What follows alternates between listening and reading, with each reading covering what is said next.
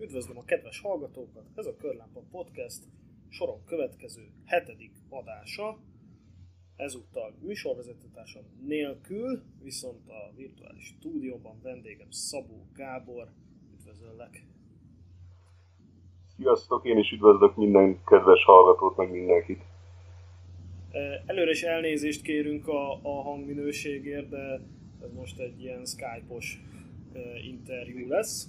Elsősorban szerettem volna itt a 3D nyomtatásról, tervezésről az autóiparban témakörben egy, egy adást, de aztán egy kicsit úgy vagyok vele, hogy, hogy szeretném, hogyha a hallgatók esetleg a téged és a tevékenységedet egy kicsit jobban megismernék.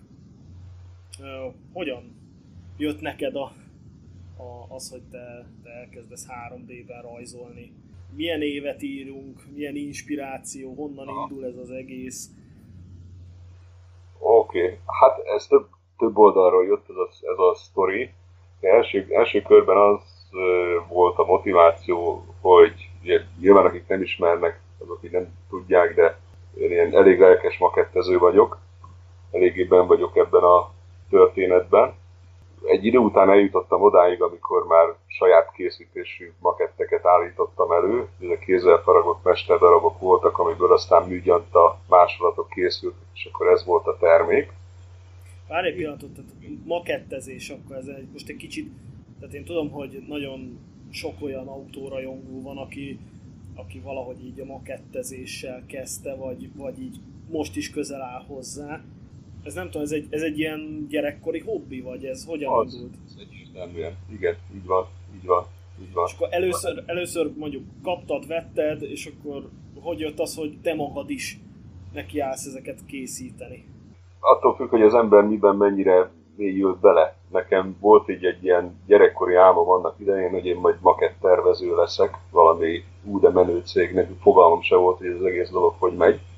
Aztán, hogy telt az idő, egészen más lett belőlem, de így megmaradtam lelkes makettezőnek, meg ezt így nem adtam föl, tehát csomó olyan típus meg makett volt, amit, amit nem gyártott senki. És akkor én ezeket elkezdtem így magamnak kiparagni. Mondjuk vágytál egy, nem tudom, egy repülőgép modellre, és akkor Igen. látod, hogy az, az úgy nem létezik a kategóriában, vagy ilyen nagyon elérhetetlen kategória, és akkor gondoltad, hogy hát mit nekem, Igen, készítek egyet.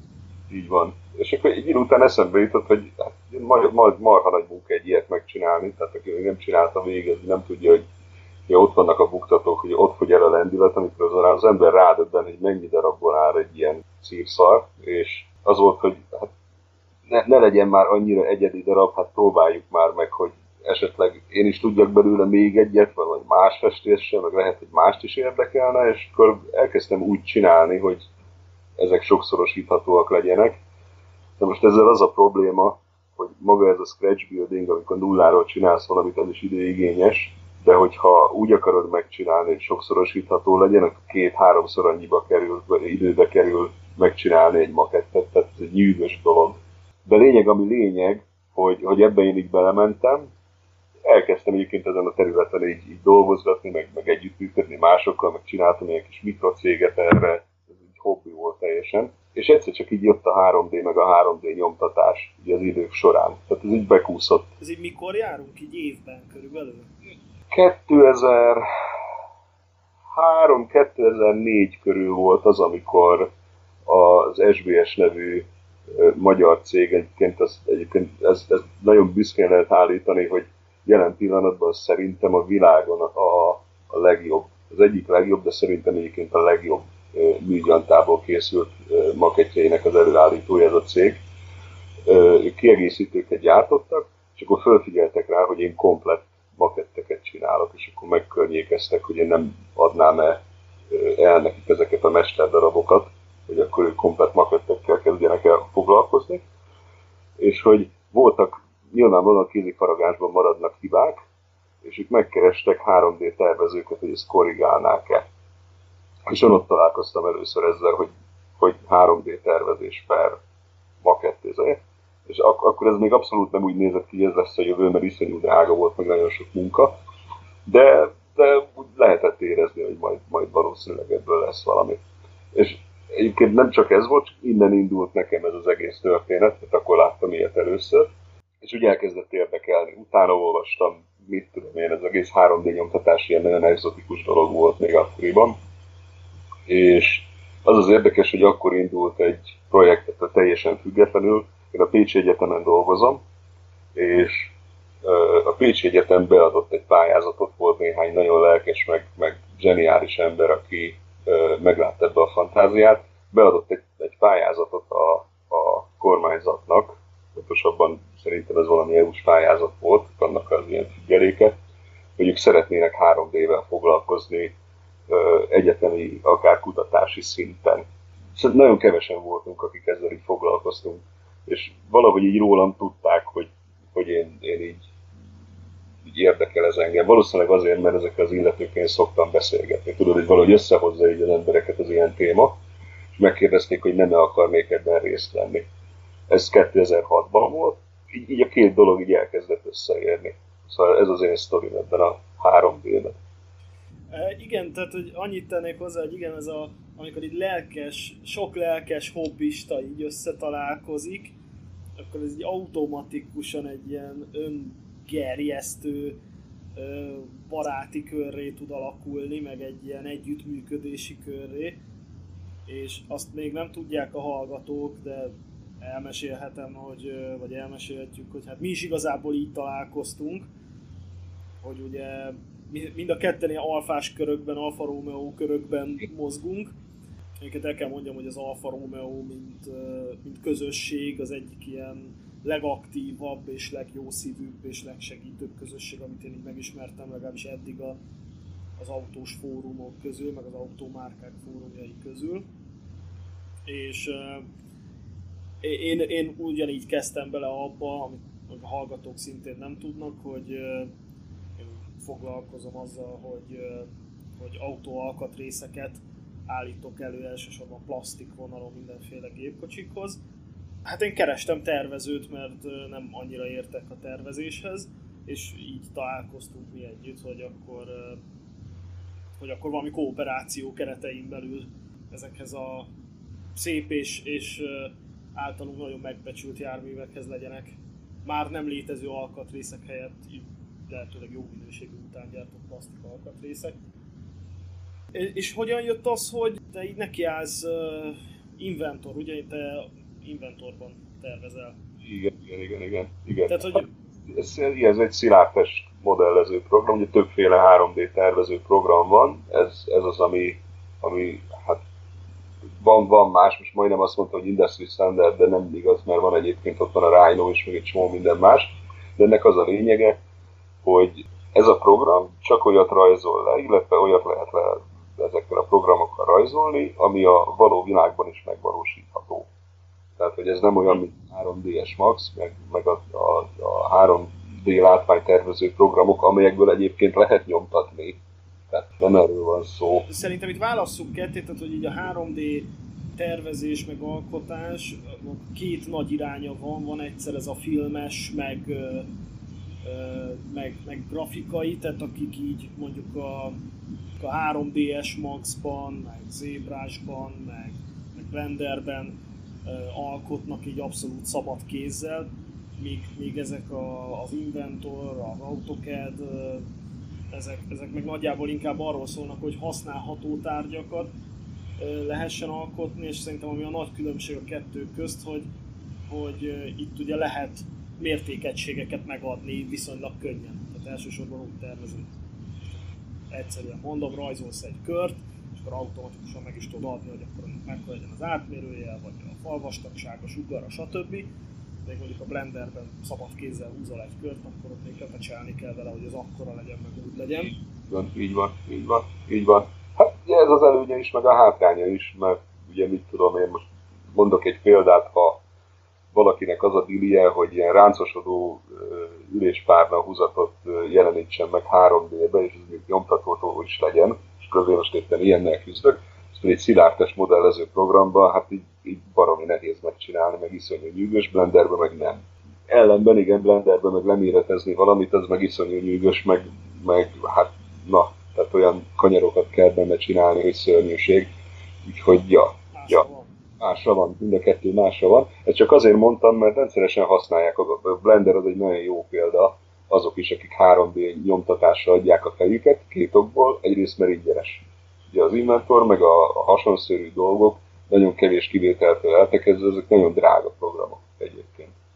Igen, igen, egyébként pont a napokban nézegettem, hogy hát most konkrétan az Inventort nem tudom, de ugye ezek általában ilyen, tehát nem is a szoftvert vesszük meg, hanem egy licenszet a használatához, igen. és azok ilyen, hát a legolcsóbb konstrukció egységnyire olcsóbb, az talán a havi előfizetés, és azok ilyen, ilyen 50 eurótól 250-300 euróig havonta terjednek attól függően, hogy, hogy mennyire bonyolult, vagy inkább, inkább az, hogy mennyire népszerű az iparban egy program.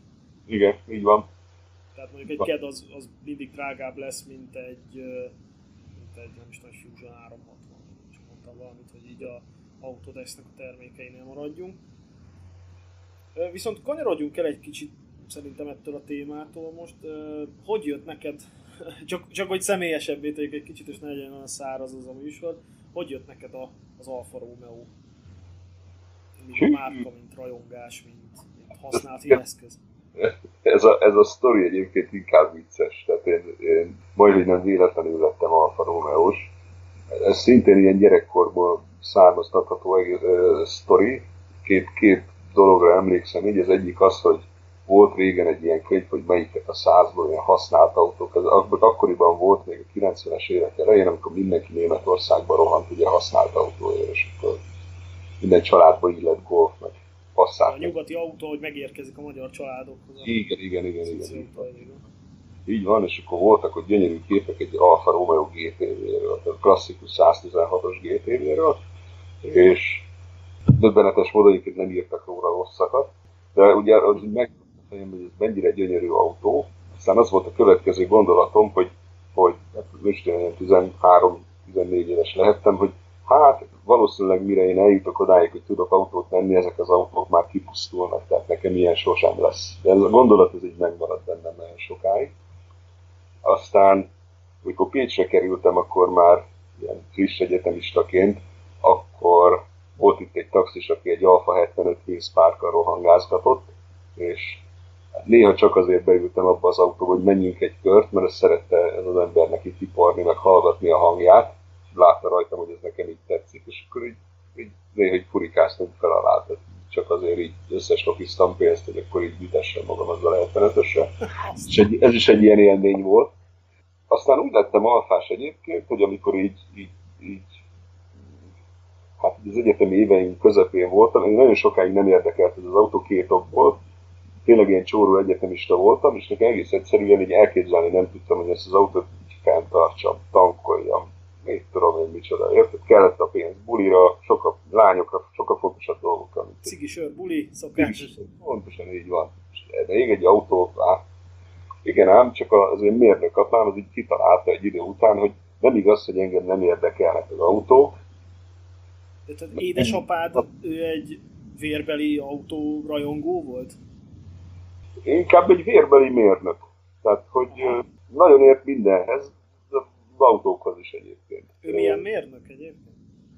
Gépészmérnök. Ő egyébként a Paksi atomerőműnek a primerköri főgépészeti berendezéseit építette be, aztán tartotta karban, aztán műszakilag felügyelte.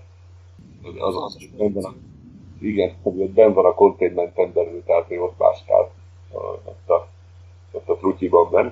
Hát mindegy, tehát neki azért úgy precíznek kellett lenni egész életében. És egyébként így az autókról is, amit tudok, azt tőle tanultam, de nem is ez, ez volt a lényeg, visszakanyarodva az egész sztorihoz. Elkezdte rágni a fülem, hogy nekem kell egy autó. És ez, ez, ez így nagyon hosszú így tart, mindig mondtam neki, hogy nem kell, nekem nem kell autó, mit csináljak, egy, ez, hát nagyon drága lesz az. De, de én ezt élvezni fogom és eljutott a végén odáig, hogy jó, engem nem fog tudni rávenni, hogy vegyek egy autót, akkor vesz nekem egy autót. Annyi volt a kikötés, hogy dízel legyen. Nem tudom, ez ilyen bolondul a dízel autókért egyébként. És először egy Merci 190-et akart, és mondta, hogy nem, ilyen nagyapa autót már haragudj, ami nem megérző. Jó, akkor mondjak egy márkát, és akkor majd olyat, olyat fog nézni. És akkor mondtam, hogy jó, akkor azt mondom neki, hogy Alfa Romeo, úgyis biztos utálja az olasz autókat, és akkor így majd nem vesz. És akkor tudtam a problémát. És akkor egyszer csak hazamentem, és ott állt a helyi autószerelő, hogy megyünk taksonyba megnézni egy autót, nem Isten. Elvittek taksonyba, és akkor megnéztünk egy Alfa 75 2 TD-t. Akkor volt 370 ezer, tehát ilyen... Mi forint vagy kilométer? Ez forint volt. olyan 200 ezerre hetett, vagy valami ilyesmi. Valami öreg RDC volt egyébként az autó akkor.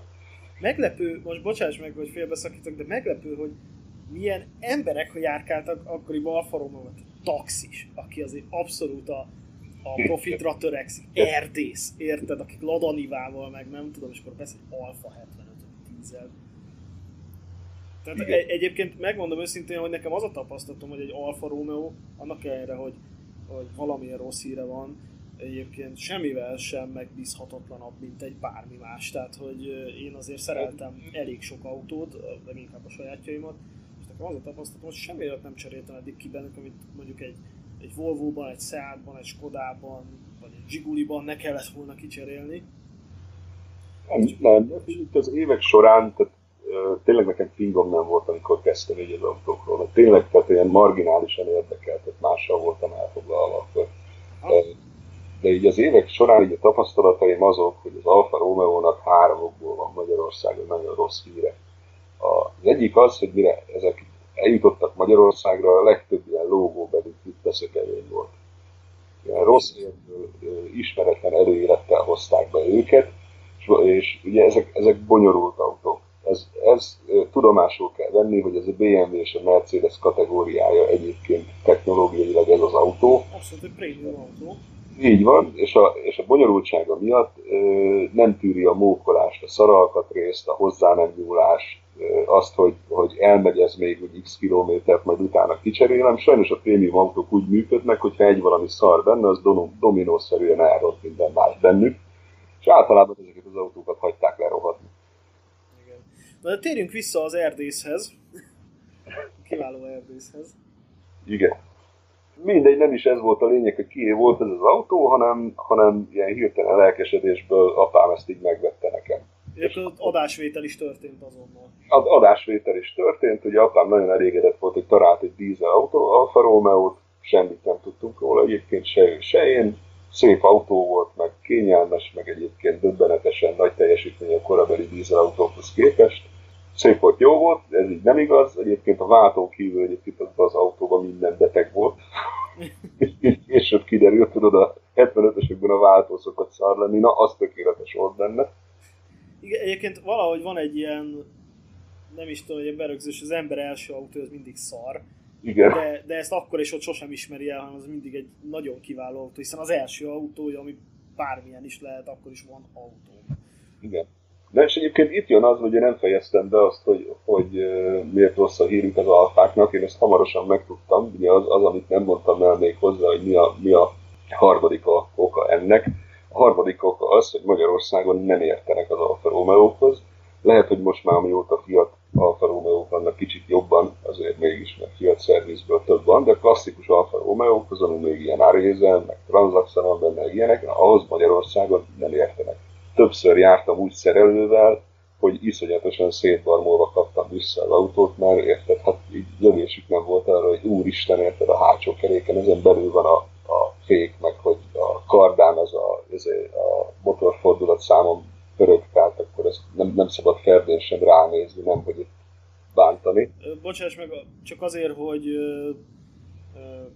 azt a podcastet kb. 50%-ban nők is hallgatják, ja, de mondjuk el, hogy a transaxle váltó az, az nagyjából azt jelenti, hogy a, a, a váltó, meg a diffi, differenciálmű, meg a fékek, az így egy, majdnem egy egységben, így a hátsó tengelyen vannak, és, és azért műszaki kuriózum, egyrészt a súlyelosztás miatt, hogy ezeket így hátrapakolták, a, a féket pedig azért rakták nem a kerékhez ott a féltengelynél, hanem sokkal beljebb, így középtájt, de a váltó mellé, hogy csökkentsék a rugózatlan tömeget.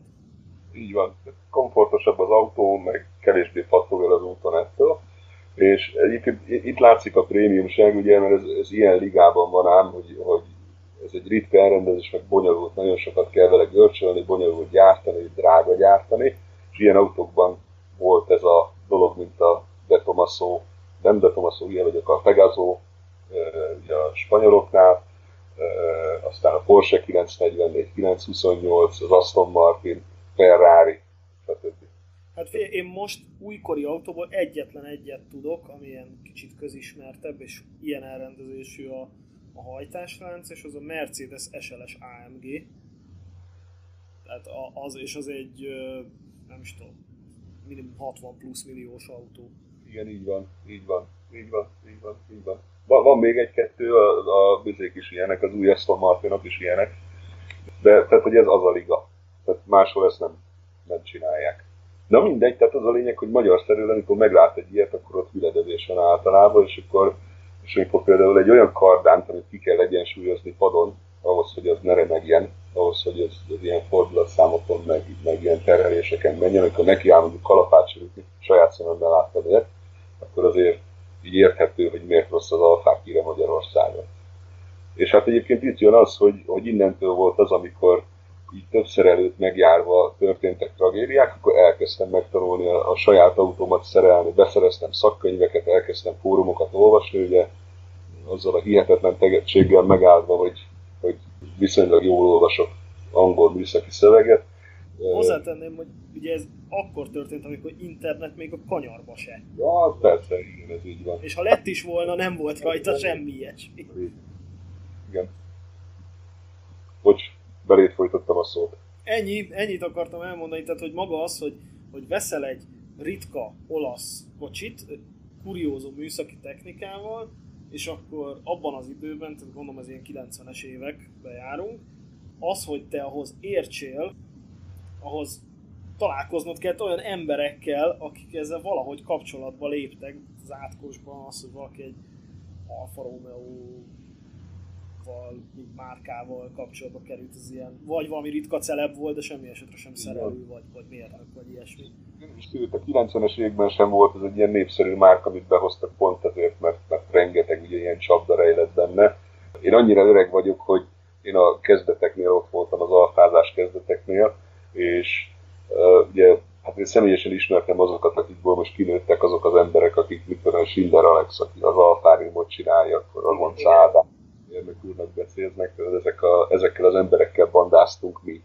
Kb. ugyanannyit tudva az egészről. Aztán hát ők nyilván elmentek ebből, csináltak egy, egy, egy vállalkozást. Egy karriert, én, én meg hát engem, tehát azért annyira, annyira ez nem annyira nem szippantott magába a történet, csak annyira, hogy értek hozzá, annyira, hogy életben tartsam az autóimat. Mi lett ennek, a, ennek az első autódnak a sorsa aztán a későbbiekben. Ez, ez még mindig megvan. Ez még mindig megvan ez a kocsi? Megvan ez az autó. Úgy van meg ez az autó egyébként, hogy ezt el akartam adni.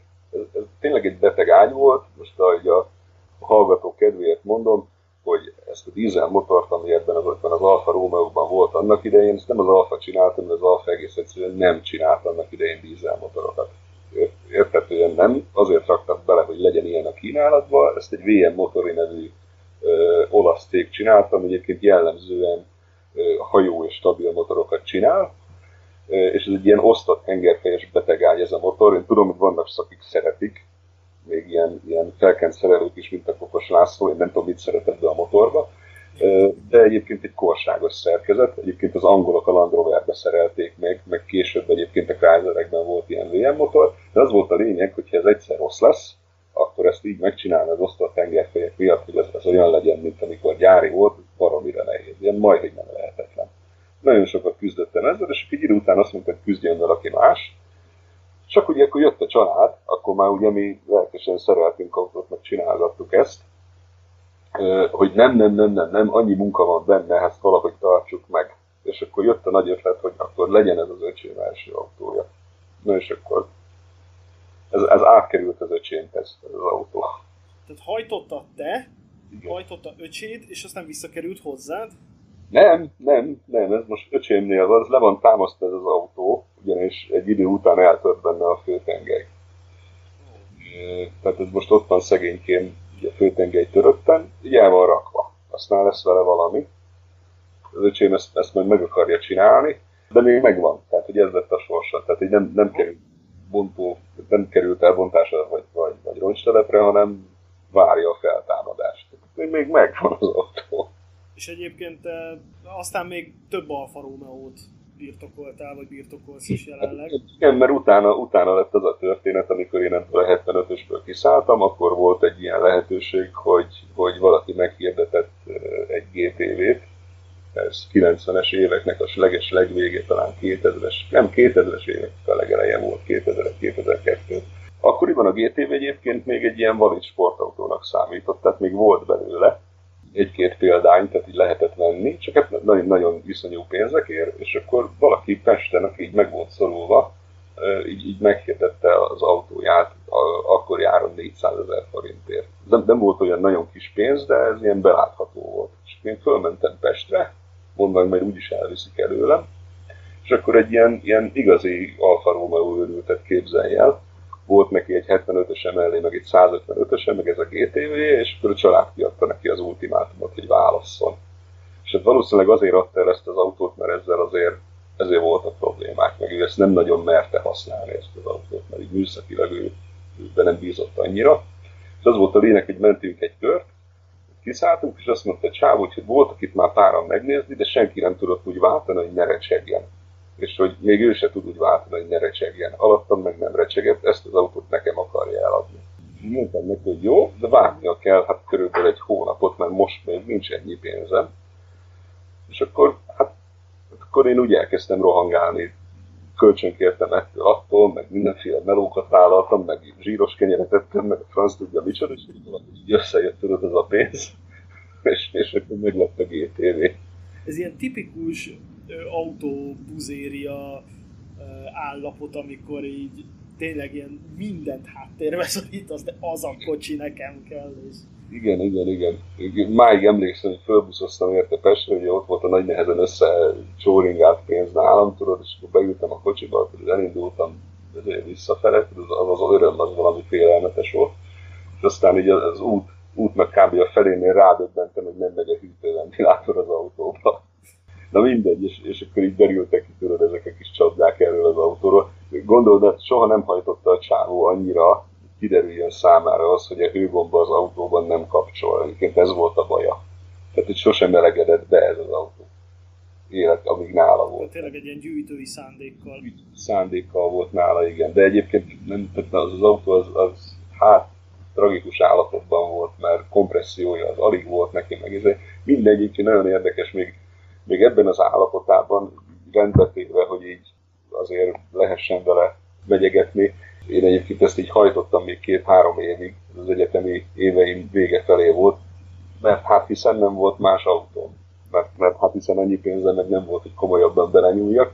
Úgyhogy valahogy mindig azért úgy össze, összeraktam annyira tudok, hogy ez menjen, és akkor megjártuk vele Szlovákiát, Csehország, csomó minden helyen voltunk vele ami így, így utólag belegondolva totál Isten kísértés, mert, mert vissza, visszatekintve már ilyen műszaki állapotú autóban nem tenném bele a valagamat, de annak idején tök jó volt. Fiatalok voltunk, kellett talán. De figyelj Gábor, most őszintén most így elképzelem, tehát azért te megjelensz az egyetemi haverok, meg csajok előtt egy ilyen, nagyon jó, kicsit kopottas fényű, de egy ilyen olasz sportkocsival basszus, az egy ilyen oltári menőség lehetett akkor. Egyébként az volt, egyébként az volt. Ők nem tudták, hogy mennyire nincs az autóba kompresszió, én tudtam, meg hogy APX-et kell belerakni, tudod, hogy az olajfogyasztás az ne olyan legyen, mint egy Travanté, de de megjelenni azt lehetett vele. Az jó volt. Igen. És akkor hadd kérdezem meg, hogy, hogy volt-e olyan, hogy így meginoktál életedben, hogy most veszel valami nem alfát? Volt, vettem is egyébként, de az nem, nem tartott hosszú ideig. És mi volt ez a ez, ez még nagyobb hülyeség volt, mint az Alfa, az egy, az egy Maserati biturbo volt. Jesus, tehát hogy értik a kedves hallgatók, tehát amikor az alfás meginok, hogy nem alfát fog venni, akkor vesz egy Maserati biturbót, és ez a, ez a kockalámpás Maserati biturbo, ami... Ráadásul, ráadásul ez a 420S, sőt 420 SS szupersport volt a belpiacos megpiszkált verzió, ugye a, a, a nagyon idióta olasz adó szabályok 2000 köbcenti felett nagyon büntetik az autóvásárlást, és akkor a, a 2000 köbcentis modellt húzta fel a gyár ilyen töltőlevegő visszahűtőkkel, meg nagyobb turbókkal, meg nem tudom micsodákkal, és nekem ebből volt, az 254 darab készült ebből a, ebből a fajta autóból, kétféle színben lehetett választani, ezüstben vagy, vagy bordóban, ugye ez a Maserati emblémának a két színe, és ez bordó volt. Ez, ez, ez volt. Nem, nem jöttünk ki jól egymással. Nagyon szórakoztató órákat lehet róla beszélni, főleg ilyen autó buzéria keretében, de birtokolni az, az, az kicsit kicsit más téma. Igen, tehát a Maserati, bár nekem sosem volt Főleg ez a szó Maserati, tehát a későbbiek aláírom biztos, hogy jobbak, meg korábban de De Tomaso hiából Maserati venni az oroszul lett. Igen, tehát volt Citroen éra, De Tomaso, Fiat, most nem is biztos, hogy jó sorrendben mondom, de... Nagyjából jó sorrendben mondtad egyébként. Igen, és tehát a Maserati az, az a kategória, amit még az ilyen igazi hétpróbás olasz megszállott rajongók és szerelők is ilyen félve nyúlnak hozzá, hogy azért... Nagyon bele lehet nyúlni. És főleg úgy, hogy te ráadásul megveszel egy olyat, amiből készült 200 darab összvisz, hogy, tehát hogy ahhoz aztán alkatrészt találni, és ugye erre szokták mondani, hogy az alkatrészek fele az, az, az Fiat, vagy ilyen régi Fiat, vagy, vagy Citroen, Igen. vagy valami ilyesmi, ami, és az a jobb, és akkor a másik fele az meg ilyen kézműves, nem tudom micsoda, amit ott henköltek össze a Maserati gyárban.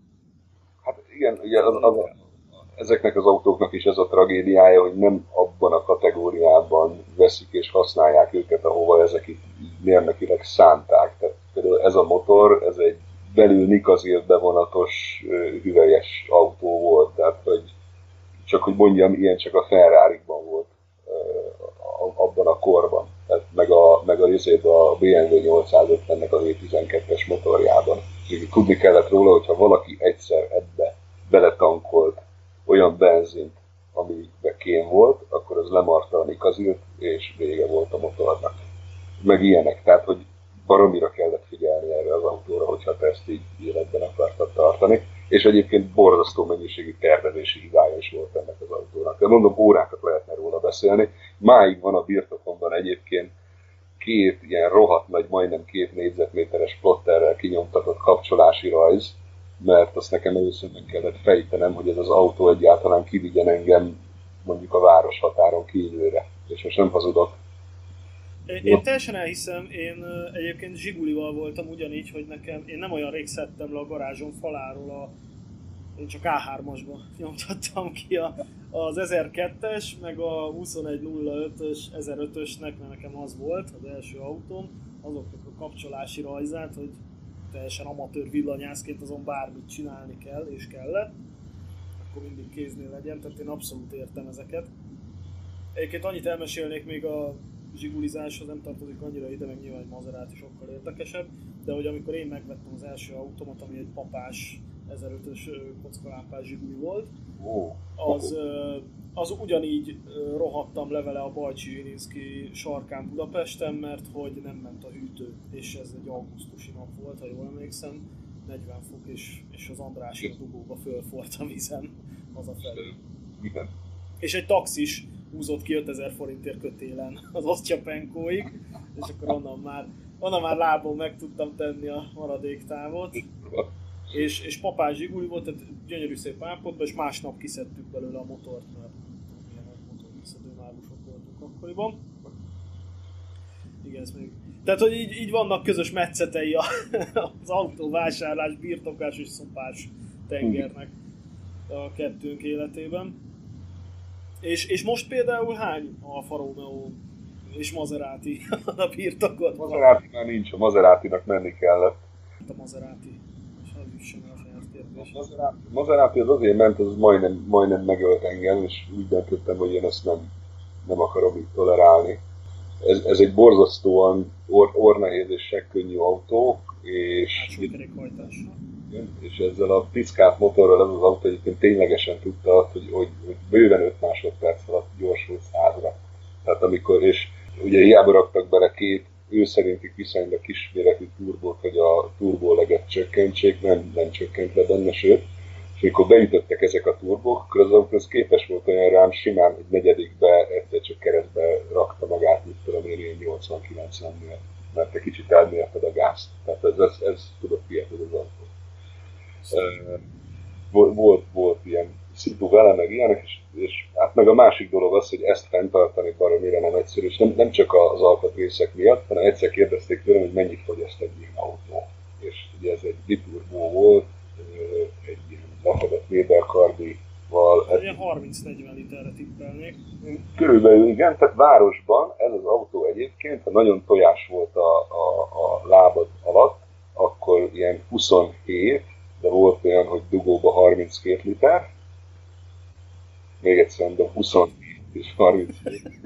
Ha meg kimentél a városon kívül, és nagyon-nagyon piánóba csináltad, akkor ilyen 12-14 liter, ha rúgtad neki, akkor 16-18. Ez volt a, ez volt a teje. Hát figyelj, azért ha van egy maserati akkor, akkor igazából ez így nem... Ha majmod van, akkor, akkor legyen pénz banára.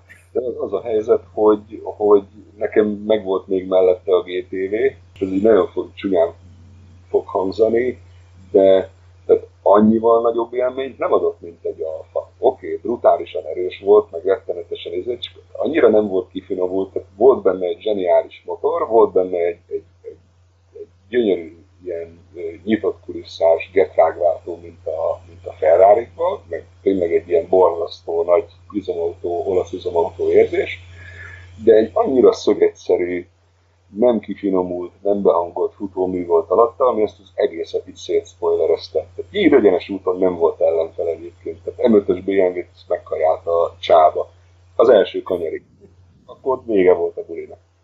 Igen, még az Alfa Romeo meg pont azért jó, mert nem megy nagyon, úgy jól megy, de az a futómű, ami alatta van, főleg egy ilyen transzexel, az így a kanyarvadászatra teszi nagyon vonzóvá. Igen, igen. igen máig egyébként, tehát ugye a modern, modern forgalmi környezetben is, hogyha ha én a, a mecseken földengetek a, a GTV-vel, akkor nagyon-nagyon kevés modern autó tudja azt. Igen, egyébként az nagyon szép környék, hogy ezt nem mondtuk el, de hogy te, te Pécsi vagy, Pécs, Pécsen laksz, és ott ilyen nagyon szép tájak vannak, meg ott hegyre föl, hegyre le, hegyről le. És sok a kanyar.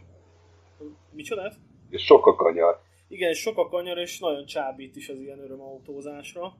Azt még el kell mondjam, hogy, hogy nálunk ugye én is GTV-zek, csak nekem a, a műanyag lökhárítós 916-os GTV-n van.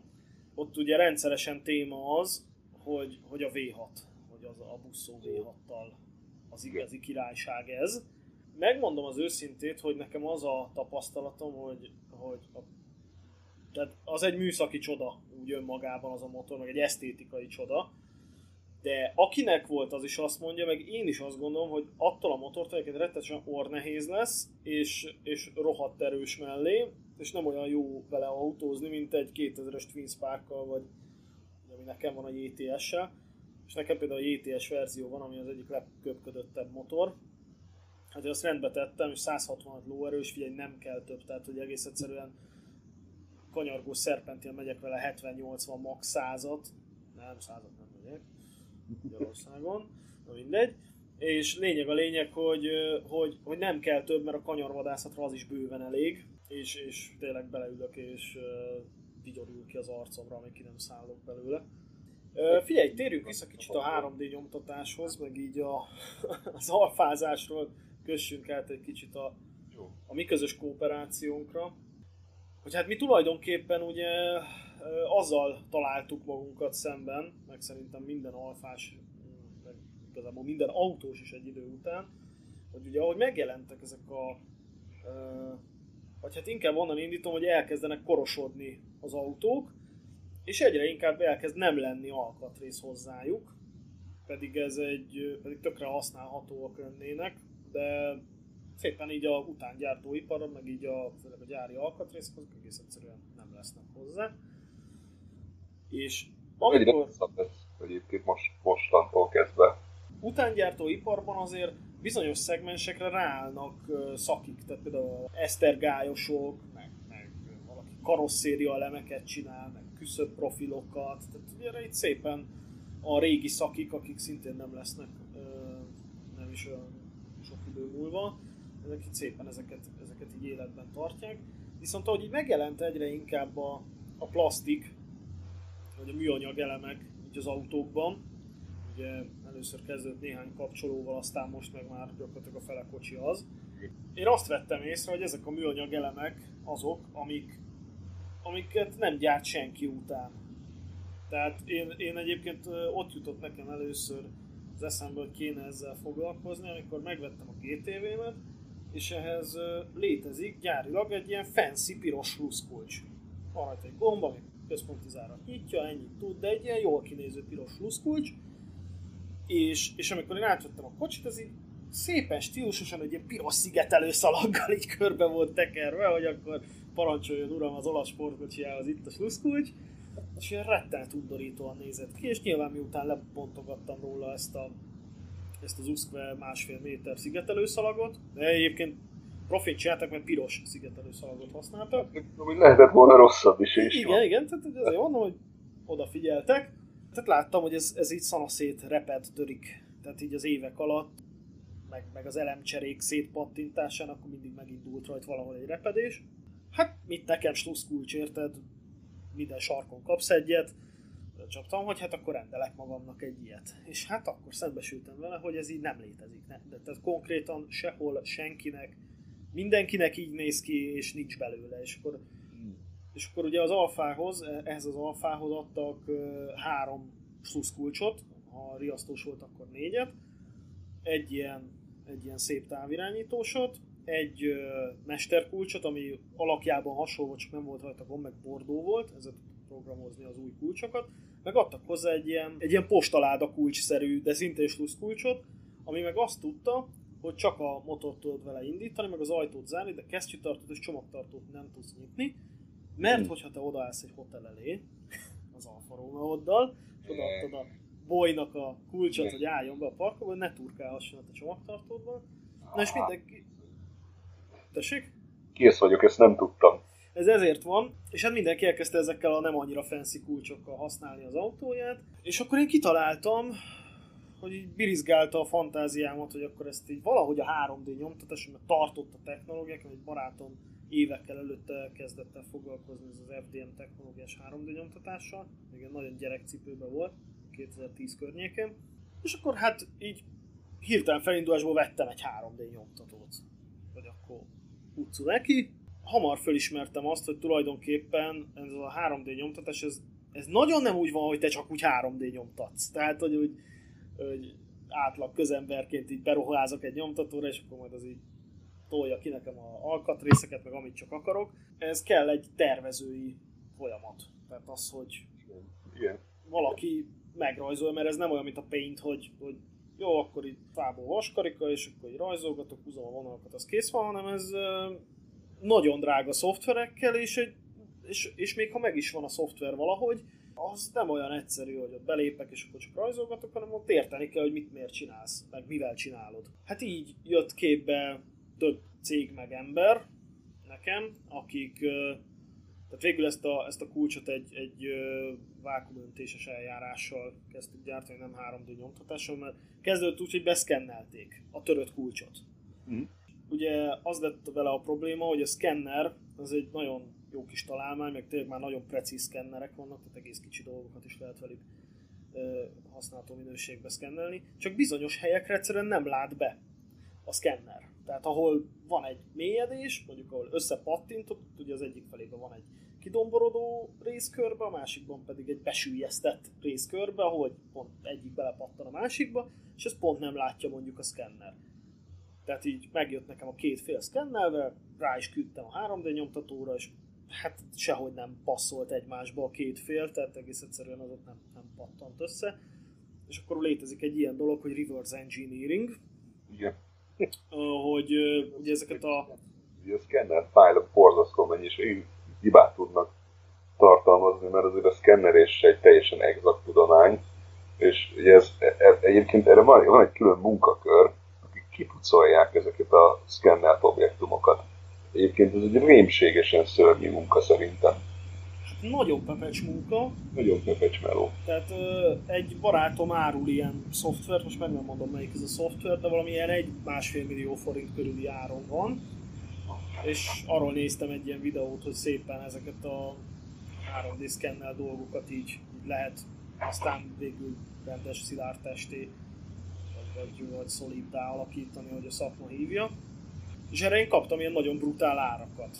Tehát, hogy hogy arra konkrétan emlékszem, hogy volt egy, volt egy szegedi cég, és akkor elküldtem, hogy akkor ezt szeretném, és akkor ők mondták, hogy oké, okay, rendben 300 ezer, 350, valami ilyesmi árat. És mondtam, hogy te figyelj, tehát, hogy ezért, de, és akkor még nem volt szó arról, hogy én ezt, ezt sokszorosítani és árulni fogom, akkor csak magamnak szerettem volna egy sluszkulcsot.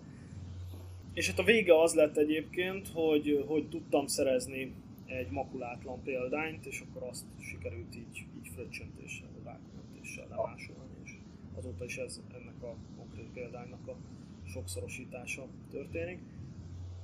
Ez nem is úgy, hogy én nem egy ilyen mohú üzletember vagyok, én egész egyszerűen azt azért csinálom, mert hogy is mondjam, tehát hogy egy, én ki, kiártam az utat, de járjon más is jól vele, tehát hogy nekem borzasztó látni egy, most nem csak Alfa Romeo, de Alfa Romeo kétszeresen, de bármilyen autót, ami így le van lakva. Tudod, hogy így. Igen, igen. Szarok le vannak töredezve benne. Ezt én is látom. Minden autómat, hogy a családban megforduló minden autót igyekeztem egyébként rendbe rakni, amennyire csak tudtam. Igen, ez nekem is mindig fájdalmas volt. És hát akkor ilyen formán elkezdtem így, így ezeket így először igény felmérni, tudod. Érdekelne esetleg valakit, hogy gyártanánk egy ilyet, vagy egy olyat. Tulajdonképpen ezt másfél éve, talán annyi se kezdtem el, az, vagy akkor készült az első termék. És most már tartunk ott, hogy most már van. A közreműködésednek hála több mint 20 termék, és ebből még 3-4 még kint sincs, ezeket még tesztelem. Többek között az Alfa Romeo felnik pakot például, amit rajzoltál, az most, az most konkrétan rajta van az alfán, tehát a 166-osnak a, a felnéjében, és járok vele föl alá, meg így hagyom, hogy idegben, melegben, sárban, hóban egy, egy a penész, és akkor majd meglátjuk, hogy mennyit bír, és hát elmehet, ment a teszten, akkor majd, akkor majd kereskedelembe is bocsátjuk. És hogy látod egyébként a jövőt? Tehát, hogy ebbe a... Mondtad, hogy, mondtad, hogy szerinted egyre nehezebb, vagy egyre... Hát a beszélünk a 3D-ről, vagy az autóiparról? Én, én az autóipar... Hát az autóipar. Tehát a 3D-t azt, azt megelőlegezhetjük, hogy az fejlődik szépen folyamatosan. Meg, meg, meg most az autóipar, hát igen, én így, most bocsánat a csúnya szóhasználatért, de autóbusziként én nagyon sötét jövőt vizionálok egyébként magunknak. Van a családomban olyan, aki kicsit komolyabban foglalkozott így az autózással, tehát értsd azt a Renault Hungári, Hungáriának voltak ők ilyen, ilyen, ilyen mérnöki szintű képviselői, tehát gyárakban jártak meg, tervezőkkel beszéltek, még tudom én micsoda. És most nem, nem a Renault-ról van szó, egyáltalán ők ráláttak az autóipar egészére, és ők mondták nekem azt, hogy nagyjából a, a, az első ilyen nagy, nagy válság környékén, 2008 környékén következett be. Tehát előtte is volt már egy törés ugye az autóiparban, emléksz, biztos emlékszel erre a történetre, amikor a Merci először azt mondta, hogy nem szabad örökké tartó autókat csinálni, mert ilyen az lett, hogy akkor megcsinálták az első merciket, amit már nem tartanak örökké. Én voltam kint többször Afrikában, és ott ezek a 200 d ezek még vidáman szaladgálnak, de most az új mercik azok már nem. Na most a, akkor volt egy olyan törés az autóiparban megint, amikor, amikor azt mondták, hogy jó, akkor az első tulajnak a garancia idejéig kell kibírnia, plusz plusz bejöttek olyan dolgok, hogy egyre szigorúbbak lettek ezek a környezetvédelmi szabályozások, aminek egyébként megítélésem szerint az egyik oka, hogy az EU így védi a piacait nem valós környezetvédelmi megfontolásai, és akkor kezdtek ilyenekkel jönni, hogy mondjuk csak olyan autót lehet forgalomba hozni, amelynek mondjuk 15 22, nem tudom most, hogy van a konkrét szabályozás, de éven belül magától lebomlanak a műanyag alkatrészei. Tehát, hogy például már ezek az autók, amelyek így a 2000 tízes években készültek, ezekből nem nagyon lesz veterán, csak nem csinálja hozzá valaki újra majd a belterét, meg a műanyag alkatrészeit, mert egész egyszerűen ezek az autók lábon eltűnnek. Tehát az a papa, aki megvette a Yariszt és most bent tartja a garázsban a következő 20 évre, ez nagyon fog csodálkozni, amikor majd odaadja a 0 kilométeres autó kulcsát az unokának, hogy van ott négy kerék meg a vas. Konkrétan így lesz, tehát szét, szét fognak esni, tehát a mostani, tehát már, már a 166-os is egy olyan autó, ahol látom, hogy porladnak el az anyagok. És hát igen. 2007-ben fejeződött be a gyártása, tehát az még nem egészen az, de akkor már léteztek ezek a szabályzók. És ez egyre inkább így lesz. Hát a 166-os alfánál konkrétan én azt látom, hogy a faceliftesek azok sokkal-sokkal gyorsabban öregednek, mint a, mint a, a rovarlámpás, a régebbi, hogy, és abból ugye kevesebb is ment el, tehát hogy az meg még, még drágább, meg nehezebb szerezni. Így van, így van, így van, így van. Tehát neked is egy faceliftesed van, jó? Nekem egy faceliftem sem van, és igen, én is ezzel küzdök. Tehát most, most az én autóm műszakilag egyébként kopogjam le, most már teljesen rendben van. Igen, ki kéne csinosítani, és az emberi fut bele ilyen dolgokba, amelyek ilyen apróságok, de borzasztóan zavaróak, hogy mit tudom én, a benzintankon van ez a kis madzag, ami miatt nem hagyod ott a kúton, meg nem esik le a föld. Ezért, és ez például elporlad. Az enyémben is el van. Egyszer csak így elporlad. És akkor mit csinálj vele, meg ilyenek. És akkor itt jön ez, hogy igen, hát, itt lehet segíteni a mi kis világunkban ezekkel a megoldásokkal. Most visszatérve az autóiparra, hogy ez egyre inkább ez lesz a, a common, hogy úgy terveznek egy autót, hogy menjen 100-200 ezer kilométert, megfussa azt az időt, amíg az első fizetővásárló megvette a gyártótól, kereskedőtől, mert ugye nyilván utána már csak a használt autókereskedőnek termel profitot az az autó, tehát már senkit nem érdekel. Gondolom az alkatrész utánpótási idők is majd egyre csökkennek, meg hát, meg hát nyilvánvalóan költségcsökkentés van mindenhol, és ez borzasztóan látszik az új. A közös elemeken, a közös platformokon, és az, hogy az odafigyelés is már kevesebb ezeken az autóknak. Mindemellett uh, egyre drágábbak, tehát olyan értelemben, hogy, hogy hogyha most abban mérjük, hogy hány havi fizetésből tudsz autót venni, vagy tudtál régen, és ez meddig tartott neked, úgy egyre drágábbak is. Hát, mi, mi nagyon sajátos perspektívából nézzük a dolgokat itt Magyarországon. De igen, igen, igen. Nekem például édesanyám Németországban él. Látszik, hogy ott is a, a, a hogy mondjam, a dolgozó rétegnek a nem teljesen szerencsés fele az ugyanígy küzd azzal, hogy használt autózik, meg mit tudom én micsoda. De ott például egy magunk fajtának, most bocsánat, ezt mondom, az, hogy, hogy vegyen magának időről időre egy új autót, ez nem akkora probléma. Most tehát, mit tudom én, egy BMW-nél középvezetőként dolgozó ember Münchenben, az simán megkeres 4000 eurót, és ilyen kereseti viszonyok mellett mondjuk ebből el, elcsesz 1300 és 1600 között mondjuk lakhatásra, az tény, de még így is megengedheti magának, hogy időnként vegyen egy új autót. Én gondolni sem merek arra, hogy én bármilyen új BMW-t valaha vegyek. És most azért mondtam a BMW-t, mert arról tudjuk, hogy nem, nem tartozik az olcsó autók között.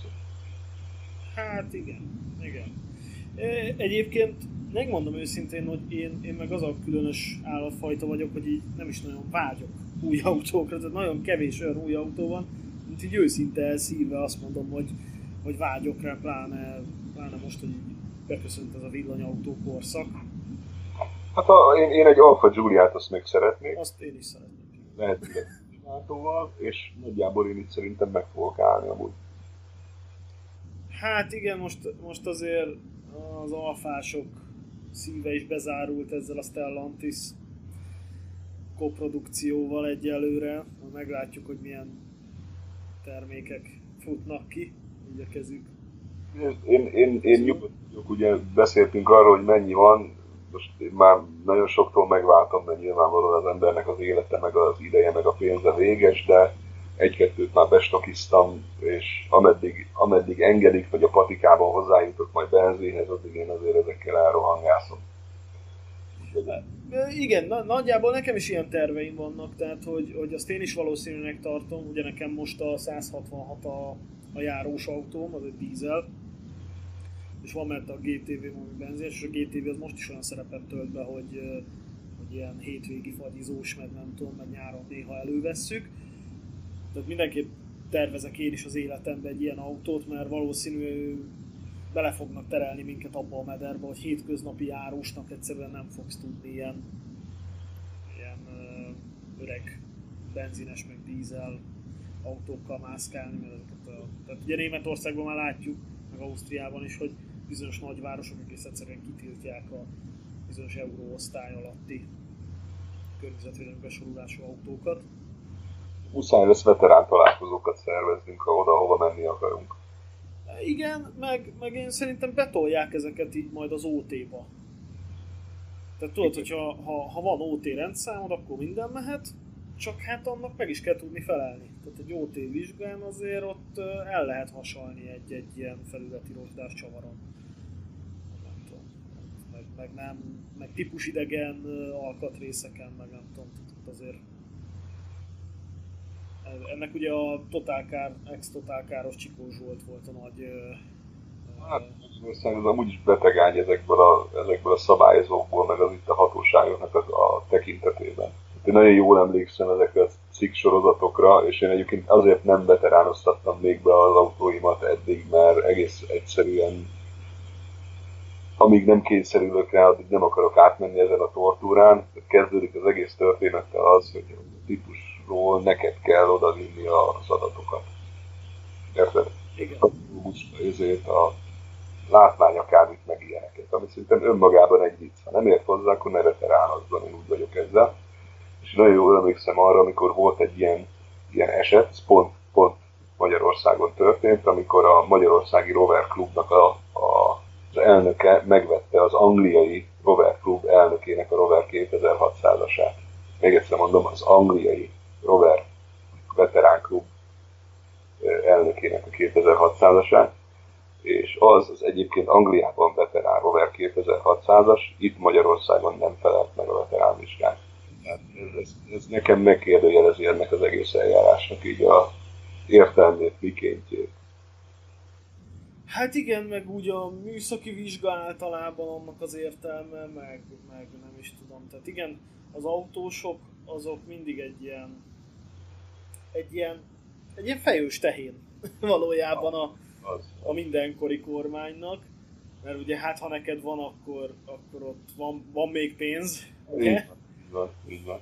És akkor úgy gondolják, hogy itt-ott levesznek mindig, de mindig csak egy kicsit. Tehát, hogy kicsit a benzinen, vagy üzemanyagon, aztán egy kicsit a műszaki vizsgán, aztán egy kicsit a vagyonszerzési illetéke, aztán egy kicsit a súlyadón, egy kicsit a biztosításon, és akkor így szépen ezek, ezeket úgy összeadnád, akkor, vagy hogyha szerintem nem szabad őket összeadni, ha miért megteszed. Szabad, hogy... egy, egy barátom, aki ezt végig számolta, döbbenetes eredmény jött ki belőle, az derült ki belőle, hogy ha az ember csak a városban járkászik, tehát így nem megy nagyobb utakra, akkor értelmetlen az autót föltartania, mert olcsóbb, hogyha taxizik, boltba is. Há, igen. Ugye szerintem elmondhatjuk a műsorban, nem tudom mennyire ismer a kiszámoló blogot, meg annak az íróját, Csernok Miklóst. Ő foglalkozott uh, ilyenekkel még régebben, most, most már így nagyobb, tágabb értelemben foglalkozik ilyen pénzügyi tanácsadással, de ő pont ezeket számolta ki, hogy, hogy inkább járjál taxival, hogyha, hogyha egyébként csak a városba rohangálsz, meg kellene napelem a ház tetejére, meg érdemes elmenni a városszéli szupermarketbe, meg stb. a hétköznapi dolgokat. Igen, tehát egyébként én is kiszámoltam egyszer, akkor még egy szátom volt, 1.9 TDI, és marhán örültem neki, hogy 5,5 literre járok a WC-re is. és kiszámoltam, hogy akkor, tehát így volt egy ilyen szinte kiszámoló blognak egy táblázata, ezt majd berakjuk a show notes-ba, amiben így szépen mindent be tudtál írogatni, hogy tudom, milyen gyakran cserélsz gumit az autón, olajcsere, szélvédő mosófolyadékot milyen gyakran töltesz, pályamatrica, mit tudom, és mindent szépen beírogatt, és akkor a végén egy, egy ilyen egy évre, egy havi lebontásban megmondta, hogy mennyit fizetsz a autóra, és akkor jött ki valami 80 ezer. Tehát, hogy így egy tank gázolajat mentem egy hónapban, hogy kb. 20 ezer forint, és még azon felül nekem havi 60-ba volt a Seatom, úgyhogy minden költséget beleveszek. Én ezért nem fogom egyébként ezt kitölteni. Tehát az ember kímélje meg magát ettől. É, igen, tehát én, én...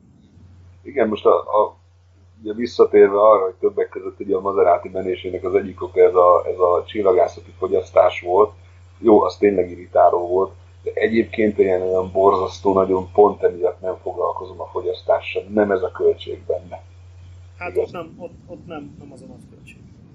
Tehát, hogy ez, ez, ez, ilyen, ez ilyen mesehabba, meg, meg bírom azt tudod, ezt így, így olvastam egy pár ilyen hozzászólást, hogy mit vegyen második autónak városba, ami, ami izé, és akkor keveset fogyaszt meg ilyenek. És, és ezt aláírom, hogy oké, okay, városi használat nagy autót azért tönkreteszi, kímélni akarja valaki, akkor tök valid választás.